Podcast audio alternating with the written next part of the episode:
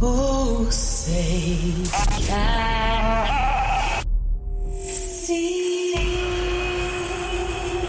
If you're an American and you're professing to be a Christian, well, of course, as American citizens, what we want is accountable leadership. Why don't we throw in a Constitution so they know what's in that? Furious. Get engaged in the political process. Honest. You, my friend, are part of the problem and not the solution. Compassionate.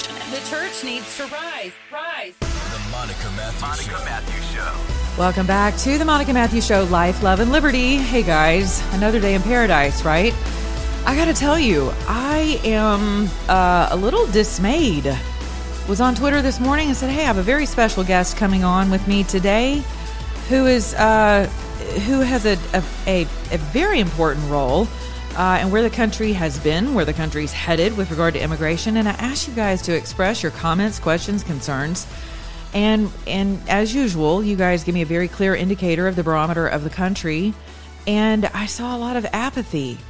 And I get it. I really do. I get it because my, you know, my, my response to that, my, my, my, my comment to you guys was, hey, are you feeling like I am? Like, what difference does policy or law or anything make in the country at this point? Because we're watching our borders, uh, overrun, effectively invaded. We're watching our school, our Department of Justice has now been weaponized and weaponizing other agencies against parents, for God's sakes, who have an opinion, who have concerns regarding their own children.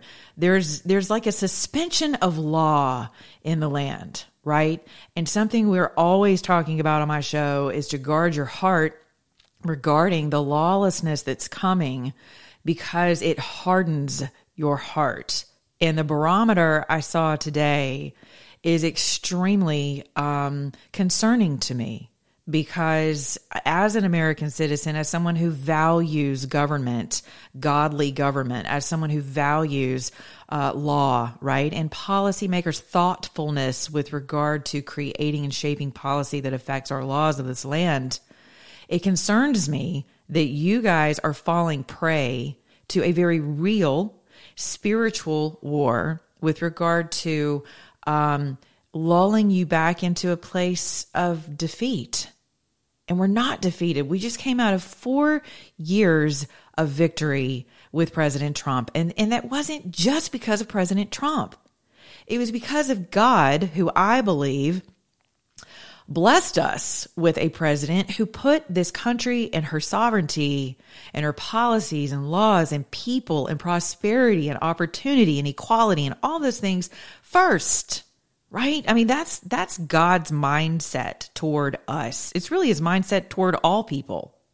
But thankfully, he hears our prayers. He blessed us with a president who did put America first, who continues to put America first. And, and there's an institute that you may not be very familiar with. It's called the America First Policy Institute. And I want to bring someone on today who is at the forefront of immigration, of who understands immigration inside and out, who was an advisor to pre- one of the top advisors to President Trump and his administration with regard to immigration and other issues. And I wanted to bring him on today because I feel like, and I was right, and thank you, Holy Spirit, you guys are are falling prey to not only the spiritual operation to take you down, but the psychological operation in that geopolitical psyop war space that's being waged against us as Americans to lull us back into a place of complacency, a place of capitulation, a place of surrender, right? And you guys know me. I love Sir Winston Churchill,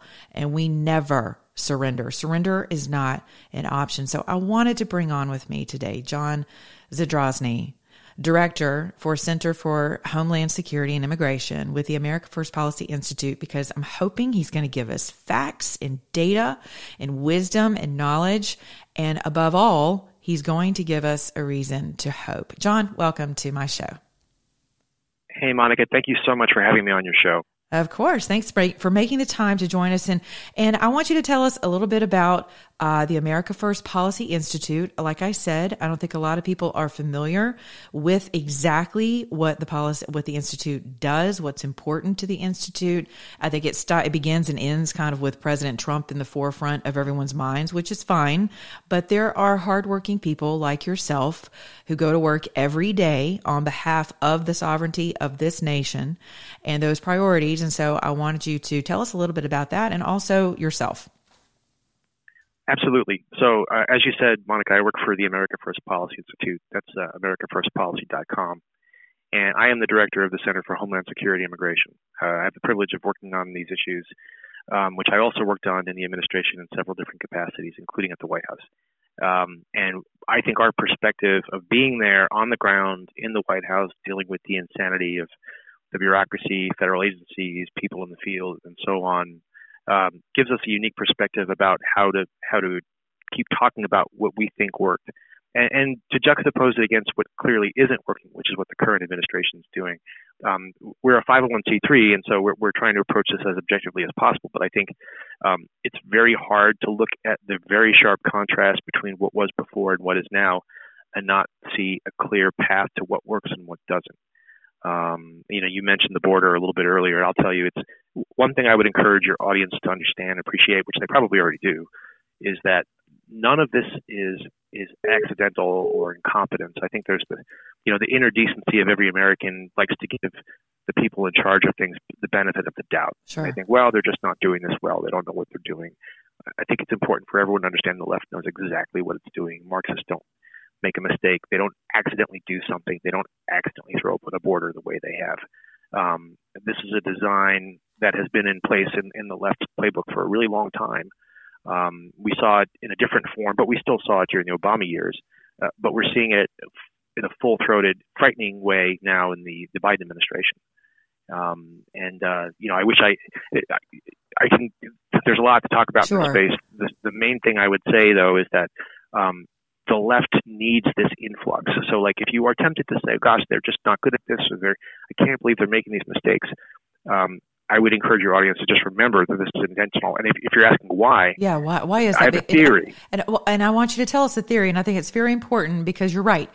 I see people all day long, John, say the incompetence of this administration. I'm like, no, no, no, no, no, no. There, there's no such thing as incompetency when it comes to this. So what is it?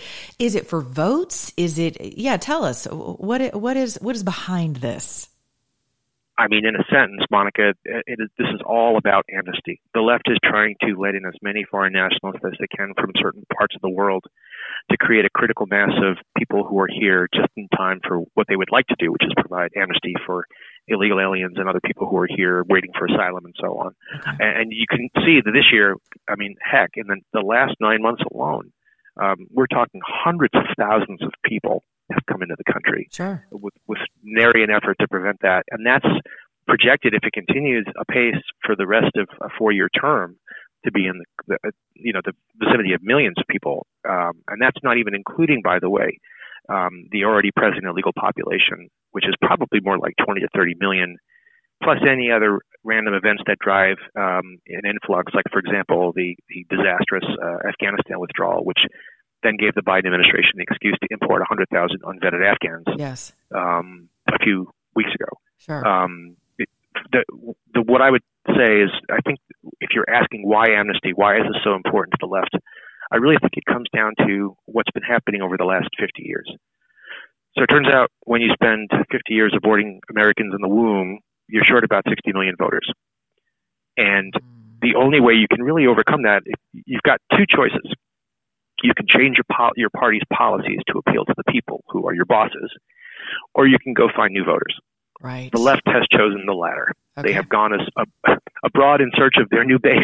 Right. And um, you know, they, they do a lot of other things too. I think in that space, if, you know, if you think about it in terms of just abortion, that's a lot of people who aren't alive who would be here, and they have to go find those millions to make up for it. But I think it, you see this in other areas, Monica. Like, for example, what we witness in our school system is an attempt to overcome the the lack of growth on the left side of the aisle, so to speak. Okay. Um, you know, they don't have to have children if they just take yours. Right. And so um, it's this all kind of gels together into a broader, terrifying view of they no longer work for you. they don't have to work for you. They could just go around you and find the people they need to sustain their majority. And if anything, to me, that just tells me that the left is on borrowed time. And, you know, you mentioned being positive. I've got some positives for your audience. Um, I, I, yeah. I like to think of things in terms of silver linings, Monica. Sure. I see a real silver lining here, um, in the sense that the left is on the verge of demographic collapse, um, and they know it. They're loud. They're shrill. You know, they're in your right, face. Right. They're not like our people. But that's a sign of desperation. I do not think they're anything even close to majority in this country. Right. And I think it's really just a matter of holding tight for a little longer, powering through some of these these bad months and seeing if we can get to a Republican Congress to stave off the worst in twenty-two, and we can go from there. Yeah, well, it's funny you should mention that. And and we, we will we'll touch on elections slightly in this conversation if you're willing to go there with me uh, and, and oblige me. Uh, but, you know, with twenty twenty-two, I'm of the mindset that until we remedy twenty twenty uh, in some form of an adjudicated fashion, right? I'm not talking about just, you know, a bunch of brouhaha on Twitter. I'm talking we're actually seeing people held accountable for things that are coming to light that you can actually quantify, right? They're not only qualified, but they are quantified. And it is, and it's something that needs to be adjudicated in a court of law. It's hard for me to get excited about twenty twenty-two. I know that really irks some people. I'm more of a realist in that way. Uh, but yes, I, I think that there's got to be a way. And here, and here's the thing for me personally, my plumb line is the gospel. My plumb line is the God of liberty, which, as I stated at the beginning of the show, I believe he is the author and the finisher of this country. I be, because I believe he's the author of liberty. So I believe that with people like yourself and others who are liberty centric, that God is, is in the midst of that, uh, in, in, in whatever, you know, activities we're partaking of in this country. So I, so we will touch on elections. Okay. But I, I want to, that seems so fundamentally, like you said, horrifying, right? Where, where we look at it and go, wow. So you've aborted, uh, the majority of your base, and now you're, um, you know, basically flooding our borders. And, and so, okay, fine. That's what's happening, right? But most people are like, well, what the heck can we do about it? Because we've, we've created, we've crafted laws around policy. And, and I want to, I want to go back. Let's back up just a little bit, because I think it's time for a little bit of an education with regard to what a policy is and what policy does, and in relation to laws. Would you mind breaking that down for us? Sure. Um, and I'm, thank you for bringing this up, Monica. It's very important. I think one of the things that we have lost sight of as a country is who's actually in charge. Sure. Um, and sometimes that's just because people are, they, they, you know, it's funny how you learn things over the years and you just accept certain things, but you never really question and you never really get to the bottom of what's really going on. Uh, so law, I'm, I'm an attorney too. I, I've been doing this for twenty years. And uh, it, what's really frustrating about the legal profession is it it doesn't really acknowledge its limits. Lawyers like to be in charge of everything. Right. Um, but at the end of the day, the voters do control everything in this country, regardless of what a court says. So I think we've gotten into this place, you know, notwithstanding the fact that I mentioned the congressional election a minute ago. We'll talk about that later. Uh, Congress is, you know, what happens at the federal level should be a little bit less important these days to us. I think this is an important message for, for everyone who's at home with their head down and worried about the future. The, the the action that you can take to save your your communities and your families and your friends are at the local level. Um, if anything, that, that we've we've been asleep for a while with local activity, and look what happens. The, these very dangerous people take over your school boards and your boards of supervisors and your city councils. And you wake up one day and they're pushing insanity in every corner of your life. Uh, get that back. Go go find a way to be part of the local solutions. And those are eventually going to be part of the state solutions. And then those are eventually going to be part of the federal solutions. Right. Um, to don't turn to Washington. Don't look to Washington. Look, if I could put it in like a blunter term for everyone who's who's like just waiting for something to happen here, like there's relief is not headed your way from this town, even if right. things turn out well in twenty twenty-two. That's because... Right. We're still not going to be in the White House. Right. So you are going to have to find your own solutions. And again, like so much happens at the local level that I don't think we appreciate how empower- how powerful and important it is. I mean, um, the American left pours, pours millions of George Soros' dollars into local school board races, yep. city council races. Why do you mm-hmm. think that is? Mm-hmm. It's important. Like, so we should, we should look at what they're doing and how much they're pouring into it and respond in kind. And, you know, if, right. if you're, if you don't do that, we're, we're doomed already. Ah, well, funny you should say respond in kind, right? Because I'm of the mindset that this, and I have been for years since I entered into the political space and realized what was going on. And coming out of the world of the music industry, as well as politics and ministry, you know, full-time ministry. And so putting all of that together in the same vat, and you look at it and go, wow, it really is all interconnected. And this is guerrilla warfare. You know, th- this is straight up, uh, put the stripes down under your, you know, across the bridge of your nose, and understand that th- this, we're going to walk five paces to the front and kneel in our perfectly pressed white and red outfits. You know, it's like, come on, guys, like the, the, the days of, of, of reactionary politics, you know, is stuff that makes me crazy, which is why I appreciate policy, because you would think that that's kind of like a preemptive, you know, uh, solution to, to what could be coming down the pike. And listen, in that vein, I thought of something today before you came on in my prayer time, and I was like, you know, with regard to policy, and thank you for breaking that down for us, with regard to policy versus lawmaking, okay, I, I kind of liken it as a songwriter. I think to myself, huh, am I writing about the world I long for and hope to see, or am I responding to the reality of the world around me? And I think it's a little bit of both. You know, it's like the chicken and the egg, and which one comes first? As, as someone who creates music and, and creates art, am I reacting and responding to the, to the world around me, or am I creating the world around me? And so with regard to policy, you know, that's how I, I see that. How, how do you, whenever you go about, when you're sitting around a table with great minds and you're thinking about shaping policy, is it, is it, tell me this, because a lot of people listening to this show who may not be on the right, they may not be of a conservative persuasion. Tell me how America First policy is created with every American in mind. I think the way we do it, and I can I can speak mostly to, to what my center does, but I think I can also speak for my colleagues who have a similar approach, is we take a step back with everything and think, what is actually serving Americans? Um, what is American-centered, uh, citizen-centered? And, and what I find, and this is especially true, obviously, in the immigration space and homeland security space, what I find really remarkable, especially after four years in the belly of the beast, is how little of the U S government is actually geared towards serving the American people. I mean, it's kind of, it, it's not, it's shocking, but not shocking at the same time. I, I mean, I always knew that government gets big and spends a lot of money. We all know that the numbers don't mean anything anymore because they're just so large and mind numbing. But um, I, I really walked out of the federal, four years of federal service with the sad lesson that the vast majority of the federal government is geared toward spending the American people's money yeah. on bad people at home sure. and bad people abroad. Sure. There, there's little consequence for spending. No one really asks um, any hard questions about whether or not we should be doing it. It's not even geared toward making sure that, you know, if we give money to a foreign country, it's not even geared toward making sure they're on our side on issues. Right. We just give right. them billions of dollars. And if you look at a federal bureaucrat and say, well, shouldn't we be getting something out of this? I look at you like you have lobsters crawling out of your ears. Right. Um, right. It's just insane. So it's sad, but it's true. Um, and we, just one quick thing. I think the you said great minds before. Honestly, I think it's just dedicated, honest people who, sure. who have a, a, an America First view. And I, I encourage.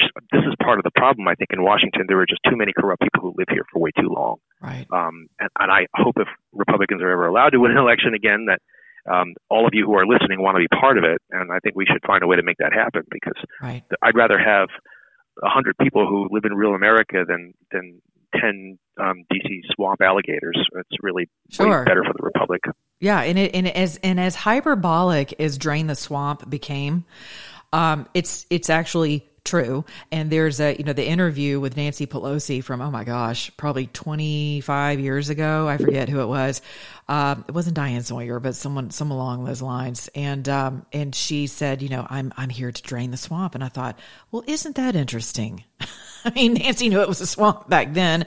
President Trump makes it, you know, a, a banner uh, over his presidency, which is true, drain the swamp. And yet here we are. And I, and I think, God bless him, there's a part of me, you know, if I'm ever, if I ever have an opportunity to stand on a tee box with him, I just want to be like, sir, I know you knew it was a swamp, but did you anticipate the hairball in the drain and just how mangled and soapy it is, right? Because, uh, because I honestly, John, like I, I'm not sure he did. You know, I, I think because he's a businessman, he's a visionary, he's a mover and a shaker and a doer, and he loves this country and always has. And as someone who's been in politics, you know, I hear from candidates when I consult with new candidates, they're always shocked at how nasty it is, you know, and I'm like, you guys. It's politics. It's not even about governing. It's politicking. It's many ticks. There are many bloodsuckers. And so there's a part of me that just wonders, you know, if kind of not naively, but just earnestly, you know, I wonder if President Trump just thought, hey, this is something that we can overcome and and we can drain it, right? But it was going to take a little bit longer than four years. And so I'm still praying we get another shot at draining it. Now, listen, going back to the guerrilla warfare, uh, and that those are my words, because I believe you do have to, you have to um, attack policy and law and the adjudication thereof, like the left does. You have to, you have to think in terms of, no, I've got the ball, and you're not going to, uh, I'm not going to fumble, right, and, and you're not going to intercept, which is how we play this game. And they pick up the goalposts and continue to move them down the field. And then we stand there and, and, and, you know, hold ourselves in complete awe that someone actually just took our ball and the entire game from us. And then we're, you know, we're always behind the curve. So with regard to immigration in states, I want to back up to a little bit of, you know, this mantra going on right now of, hey, it's time for some civil disobedience. Right? I think back to our great civil rights forefathers, uh, Martin Luther King Junior, and civil disobedience, peaceful protest. We see now that even that is being uh, weaponized uh, against the American citizen.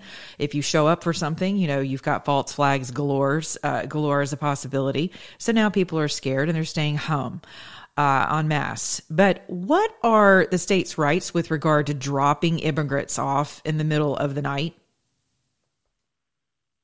So the, I'm glad you brought this up because states have way more power than we've all been allowed to think over the last few years. And it's, unfortunately, it's a combination of several factors, one of which is um, there are a lot of people, even people who are consider themselves to be conservatives or Republicans or small government-minded, who have fallen into this mold that the only thing that matters is what happens at the federal level, what happens in Washington. It couldn't be more more toxic and further from the truth. Um, it, we, we need to get back to a a state sovereignty-focused view of our country. Um, I, you know, I had, I've been advocating for a while that we we get back to a state sovereignty renaissance where we realize that states have way more power than the federal government wants them to know, yes, and that um, the the mainstream media want them to express. But states have a lot of authority. So in immigration, for example, um, uh, I think you're seeing some of it uh, along the border states where uh, several of the Republican governors, uh, well, I guess there are two, have have seen to it that they've taken some steps. Other states have put their national guards on the line to help um, control some portions of those borders.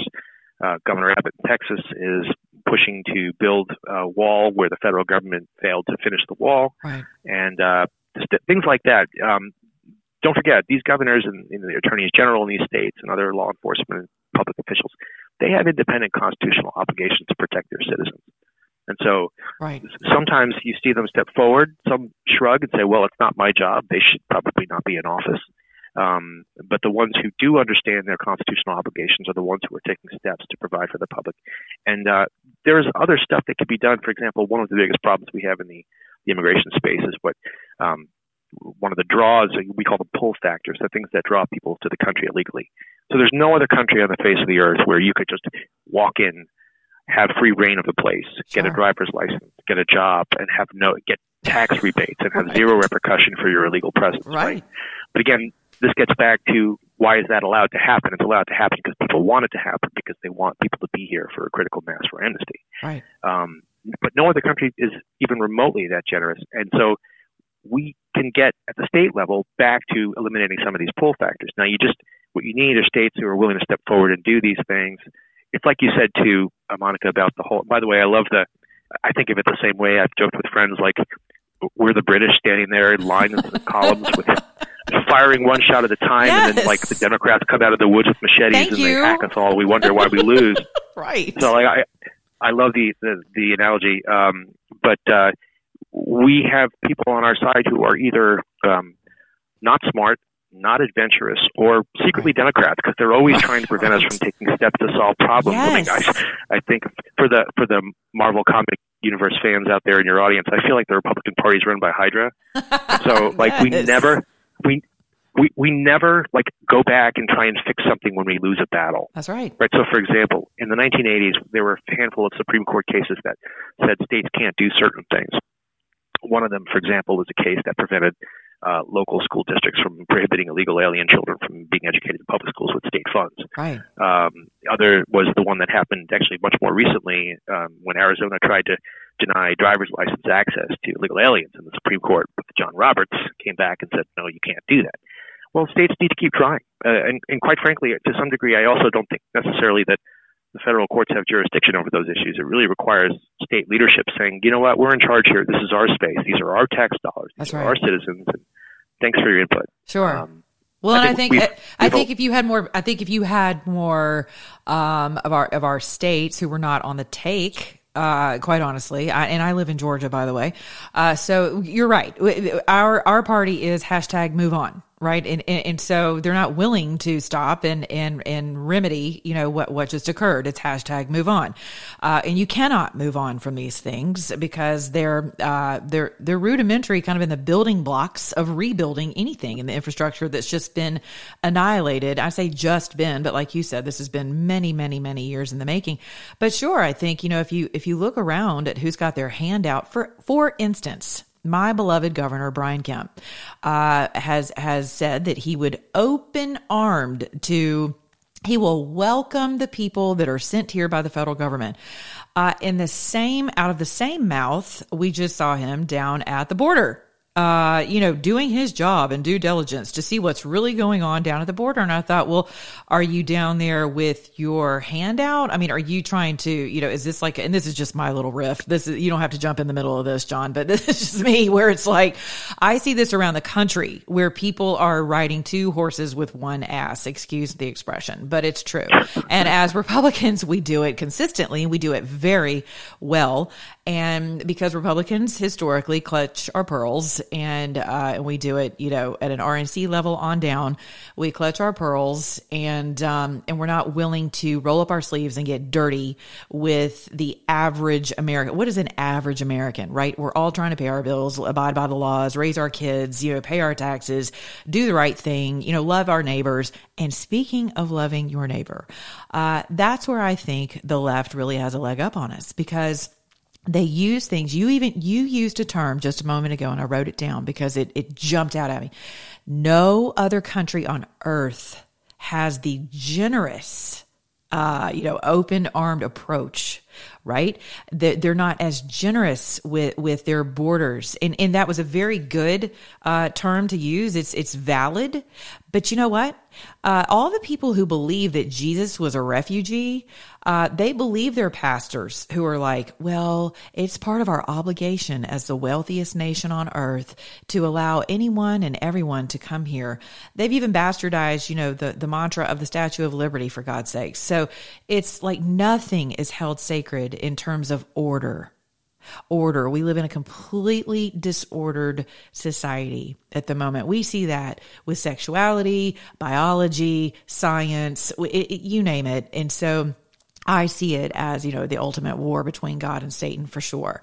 And we see it flushing out in this manner. But generous, you're right. Listen, my mother's German.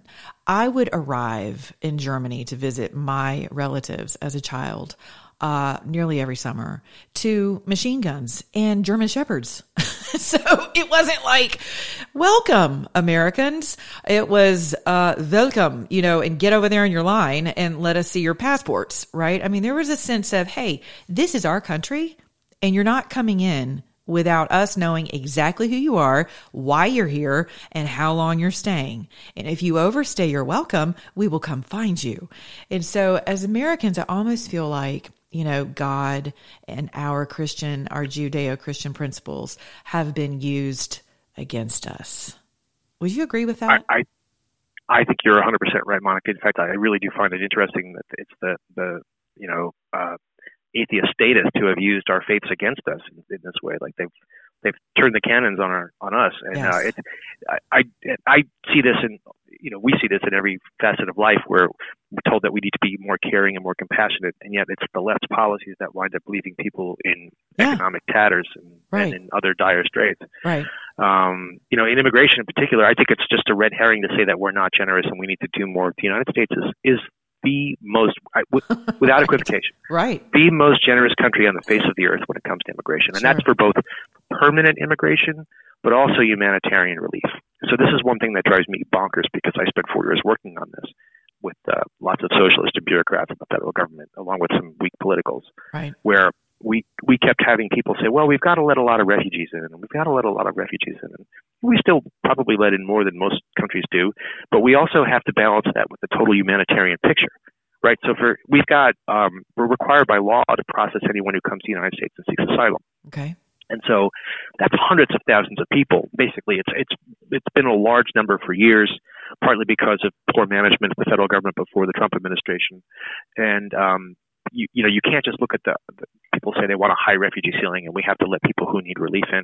Well, yeah, we do have a we do have a commitment to humanitarianism, but you've got to look at it in the context of the hundreds of thousands of other asylum applicants that we have to deal with. That's right. So if you you also have to make sure you're not letting in dangerous people. So during the Obama years, he, his, he was setting re- annual refugee ceilings of eleven bajillion, and that's great, yeah. except what that does is that forces the bureaucracy to push people through quickly to hit the, the number. That's right. Um, because they were definitely pushing them through. Oh, and by the way, the people who were doing the screening and vetting are also the ones who screen and vet the asylum seekers.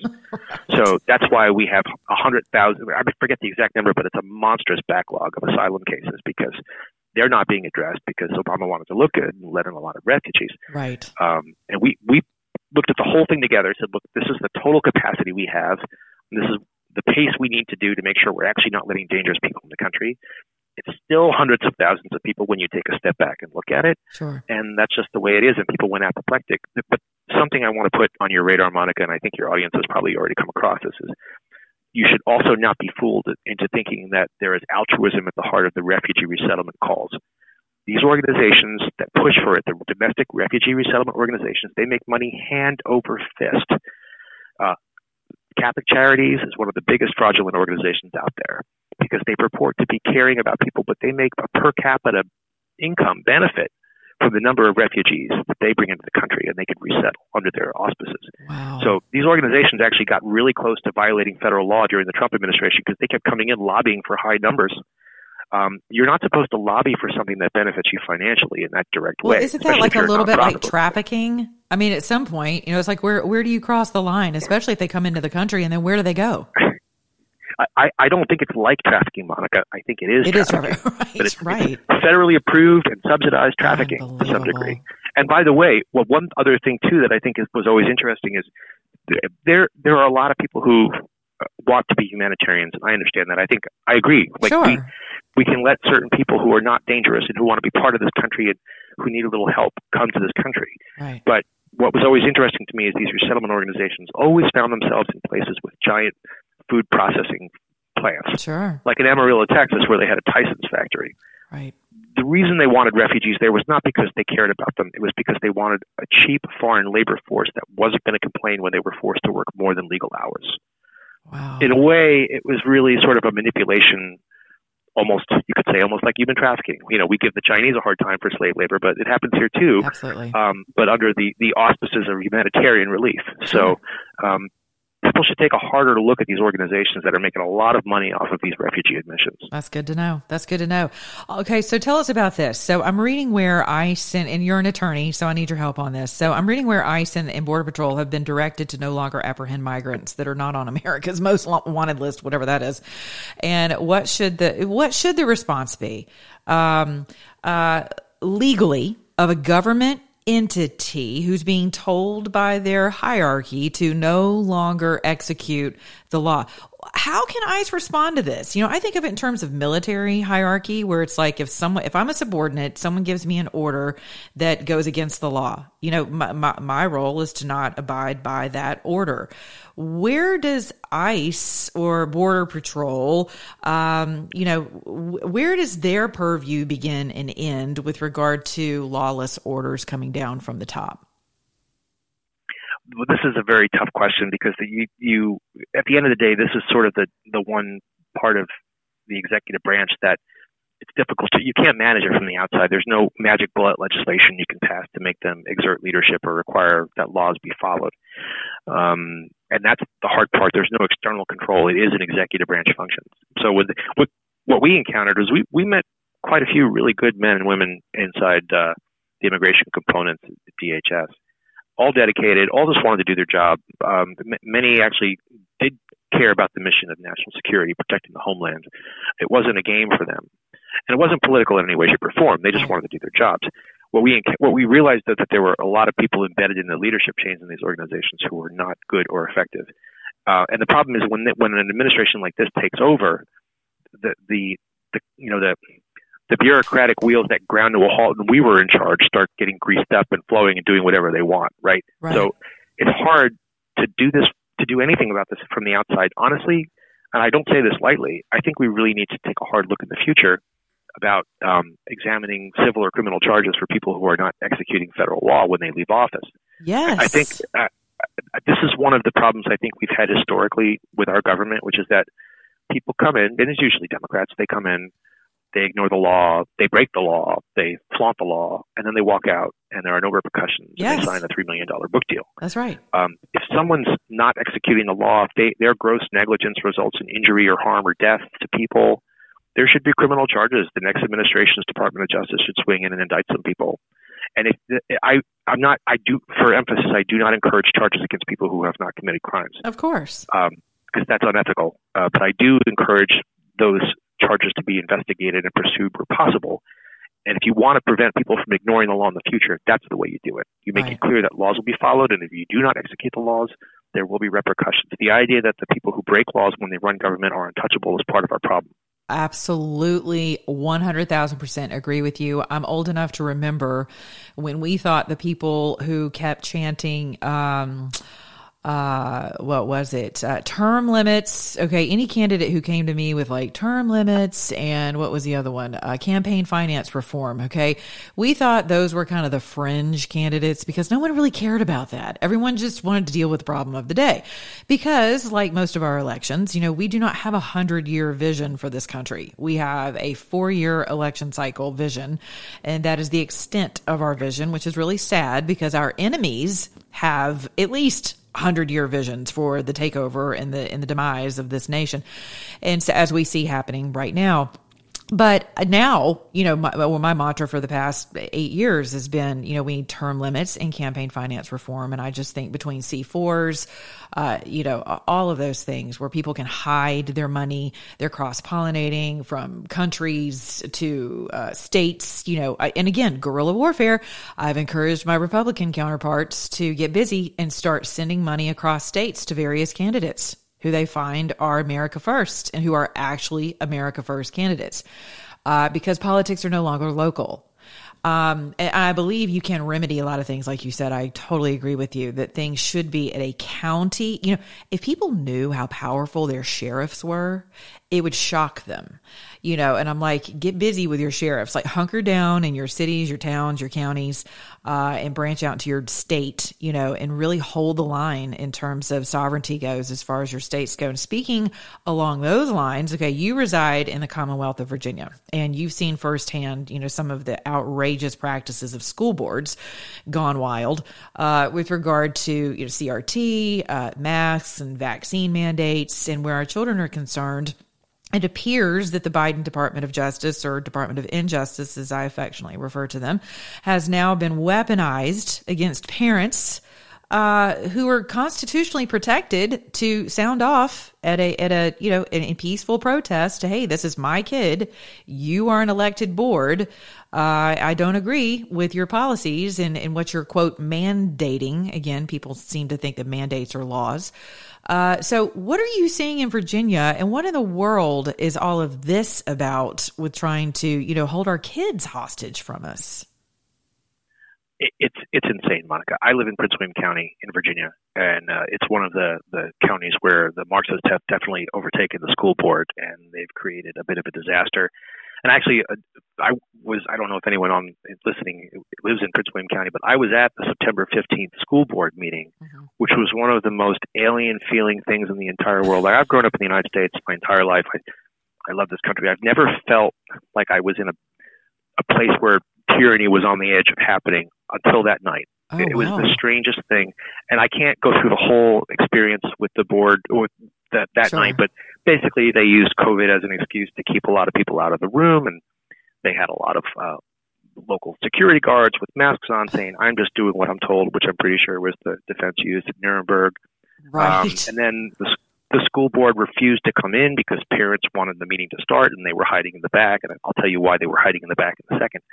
And then uh, a group of parents, so I, you know, a bunch of us were just milling around trying to get in and we couldn't get in. The parents spontaneously, in the room, spontaneously broke into the national anthem, wow. which I thought was amazing. Within sixty seconds, though, the meeting, the school board adjourned the meeting and canceled the meeting. They declared the parents in that room to be a public safety threat. Oh, my I mean, goodness. I've, I felt like I was in a communist country yes. that night, Monica. And the reason they were hiding and they didn't want to come out and they didn't want to hear parents, they suspended. They ultimately did come out at like eleven o'clock at night and suspended comments from the audience.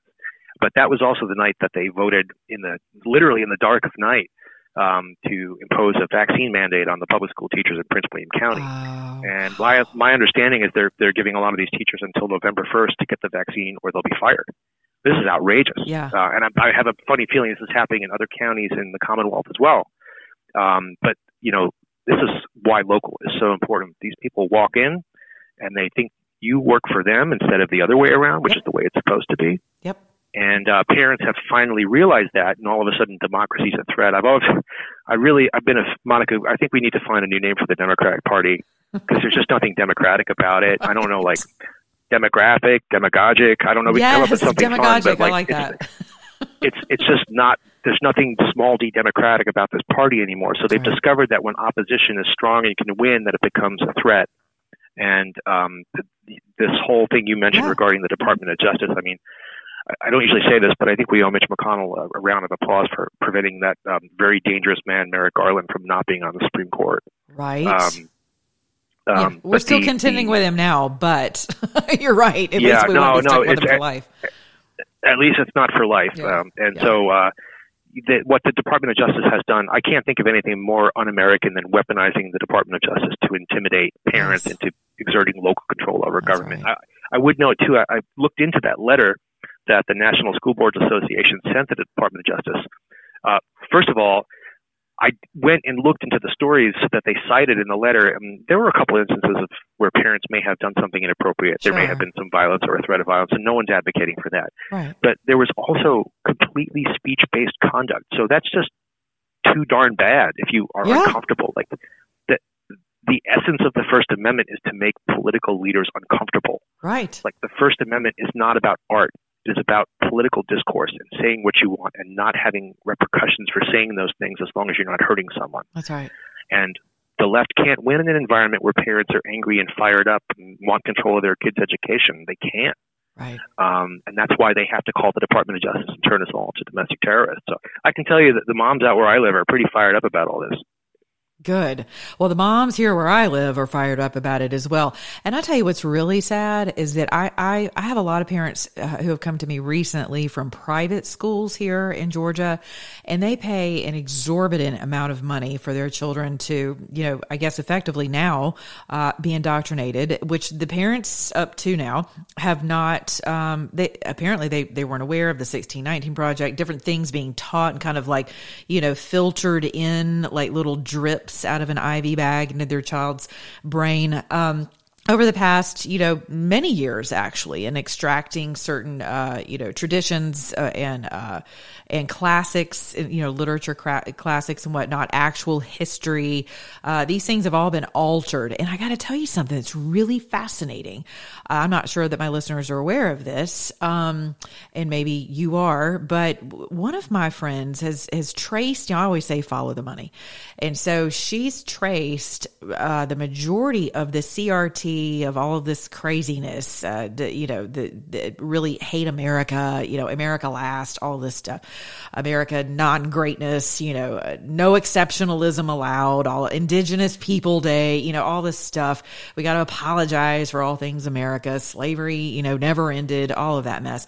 And so um, she discovered that it is through the accreditation outlets that these basically these uh, school board wide mandates from state to state are coming down.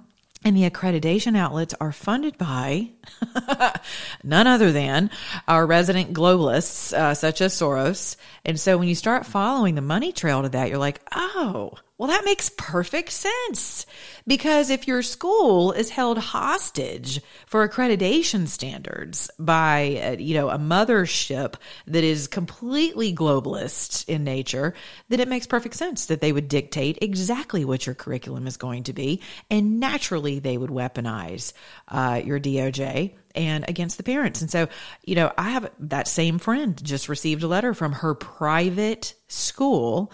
Um, and these folks were always left in the dark because they say, well, you're a private school. You choose to spend thirty thousand dollars to send your kid there. So, you know, suck it up, buttercup. The rest of us are in government schools and we're going to take them on, you know, through our appropriate measures.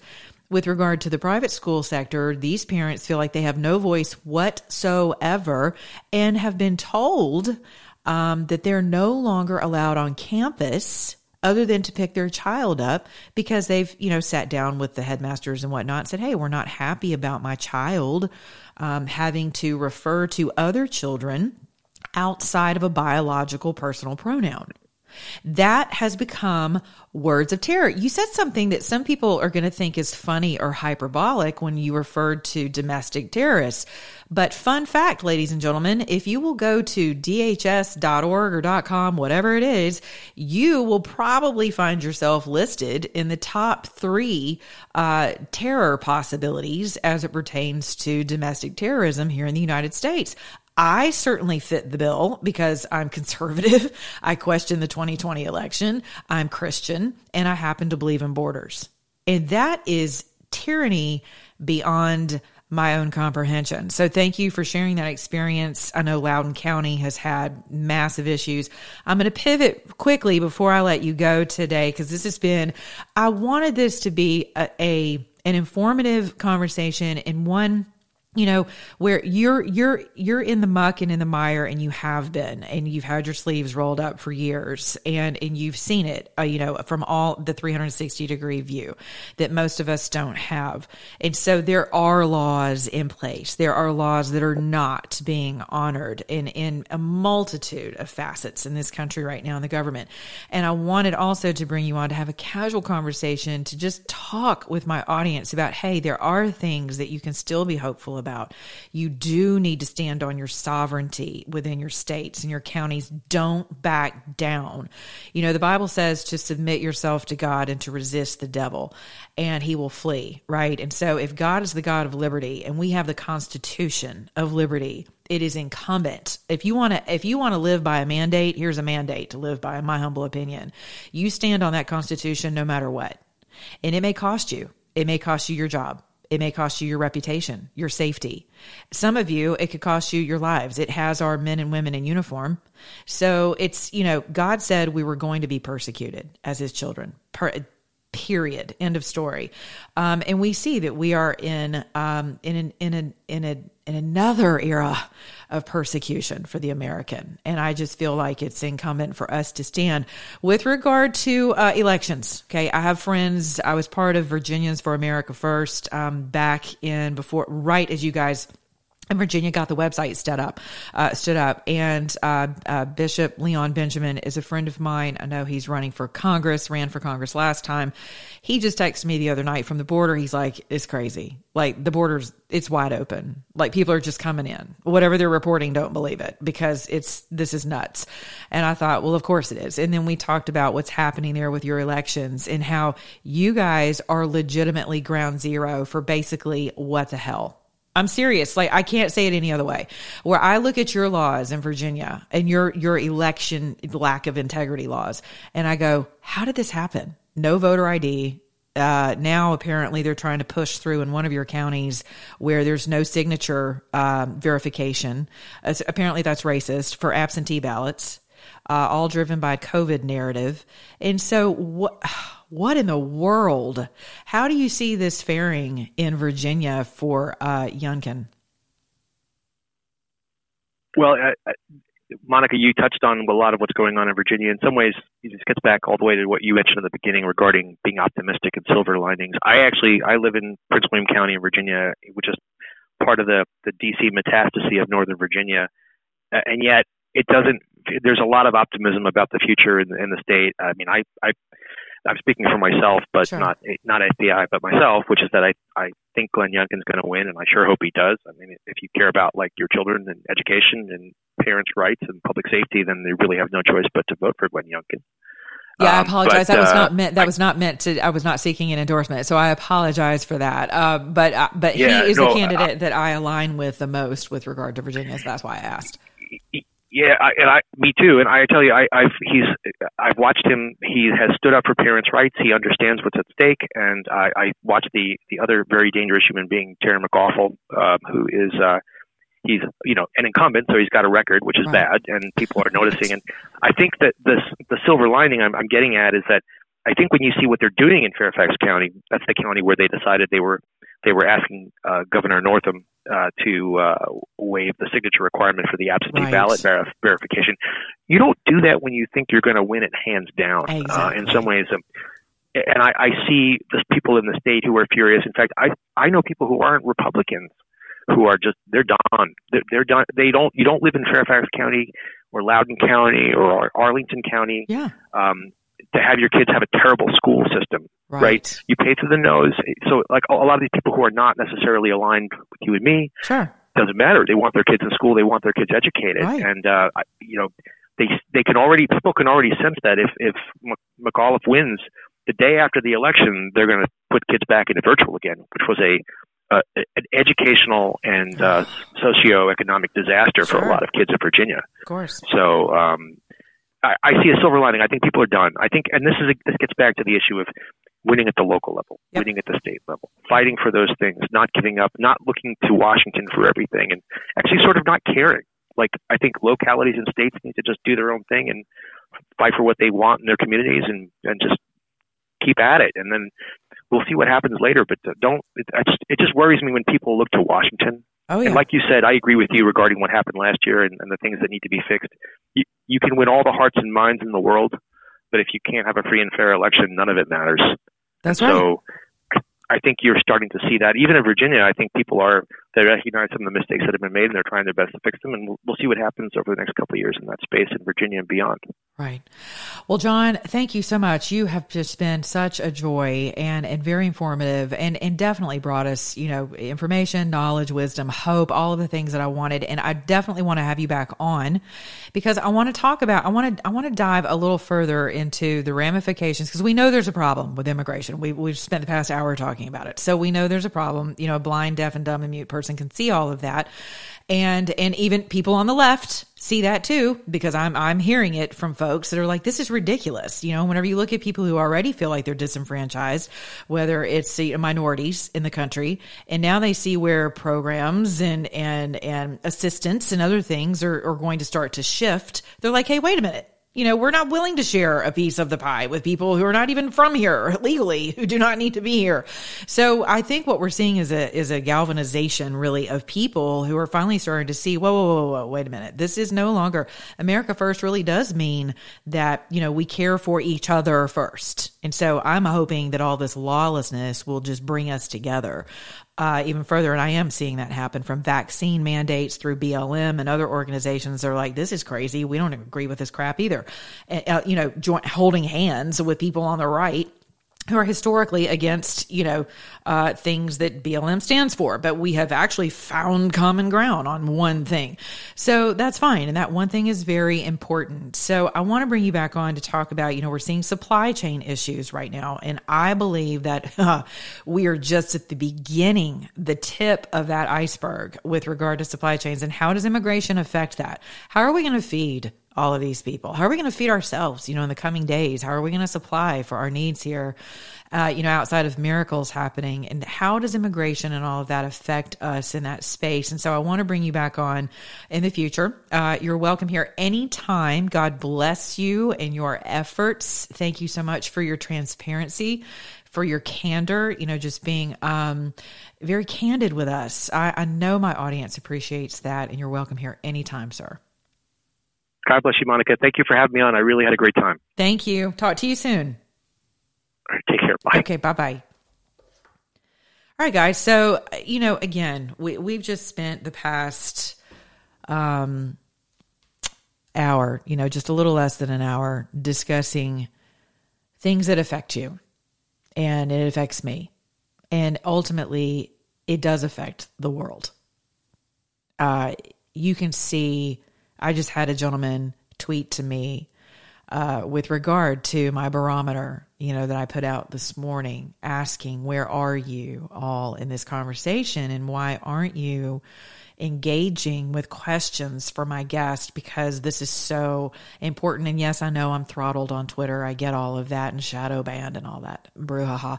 But ultimately, I normally have hundreds of responses. And what I have been feeling, I believe, is accurate. And I'm sad to report that, because um, I'm sad, and I'm also encouraged in that I hope that my show is always a space where you are encouraged. Because this is not the time, even though that barometer shows me that you're tired. And I get that. I'm tired too. I get tired. But you guys encourage me. You refresh my courage.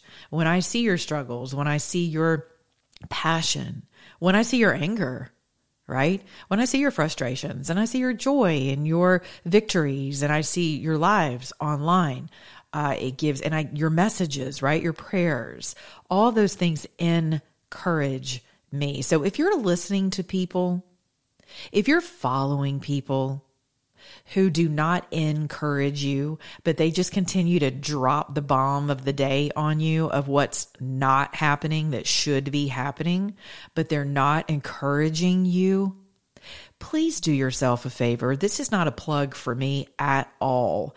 This is because I love you and I need you. I need you to be okay in your spirit and in your mind. Because you're going to have to be able to make sober decisions. Please do me a favor. Turn those people off. Unfollow them. Start to guard your ear gates and your eye gates. Those are very valuable, right? God says for us to guard our hearts and to guard our minds. And so with this type of information, you know that there there's that there's a there's an undergirding of law that is simply not being observed. And one of my, my friends across the pond said to me, "Hey, Monica, I'm, I just read today where your Constitution has been suspended." And I was like, "Well, uh, if you're asking in theory, yes, that's pretty obvious. No one seems to be abiding by the Constitution, but just because someone's not, here's your encouragement. I'm going to leave you with this. Just because someone is not abiding by the law does not mean the law doesn't exist. Okay? And it doesn't mean that the law won't be observed at some point in time. Because if you believe that we serve the God of justice, you have to know that he's not going to hold back his justice for any great length of time, because that's not who he is. He absolutely hears our cries and he hears our prayers. So I want to encourage you to continue to pray regarding the sovereignty of our borders, and that those borders would raise, and that more men and women, women would step forward, and that partisanship would be, would be at least suspended for this moment in time, for us to be able to come together collectively and secure our borders as a nation, to secure life, right? To secure liberty and to, to secure equality and everyone's ability to pursue that happiness or property even, right? We see, and I, as I understand it, the original terminology or language or verbiage of that was, you know, uh, in the pursuit of property. But with that, we even see where that is under attack in this nation, where we're getting to a point where there are a few who want to take your uh, right, your constitutional right to pursue, right, the apprehension of your ability to own, to have ownership. So don't abdicate your ownership. John just spent an hour telling us wonderful, wonderful encouragement. Do not abdicate or capitulate with regard to your jurisdiction.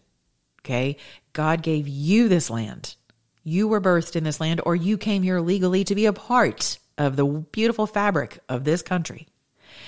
And this land needs you. I need you to be sober-minded, to be emotionally stable, and to have your eyes wide open as to what's going on and get involved on the local and the state level. And we will be back with you tomorrow.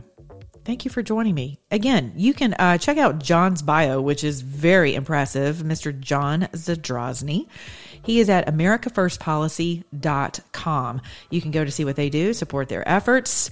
Uh, yeah. Oh, man, God is so good. I love you guys. Have a great day. Have a great day. Be encouraged. This is the day the Lord has made. We're supposed to be joyful and glad in it and rejoice in it and all that good stuff. Okay.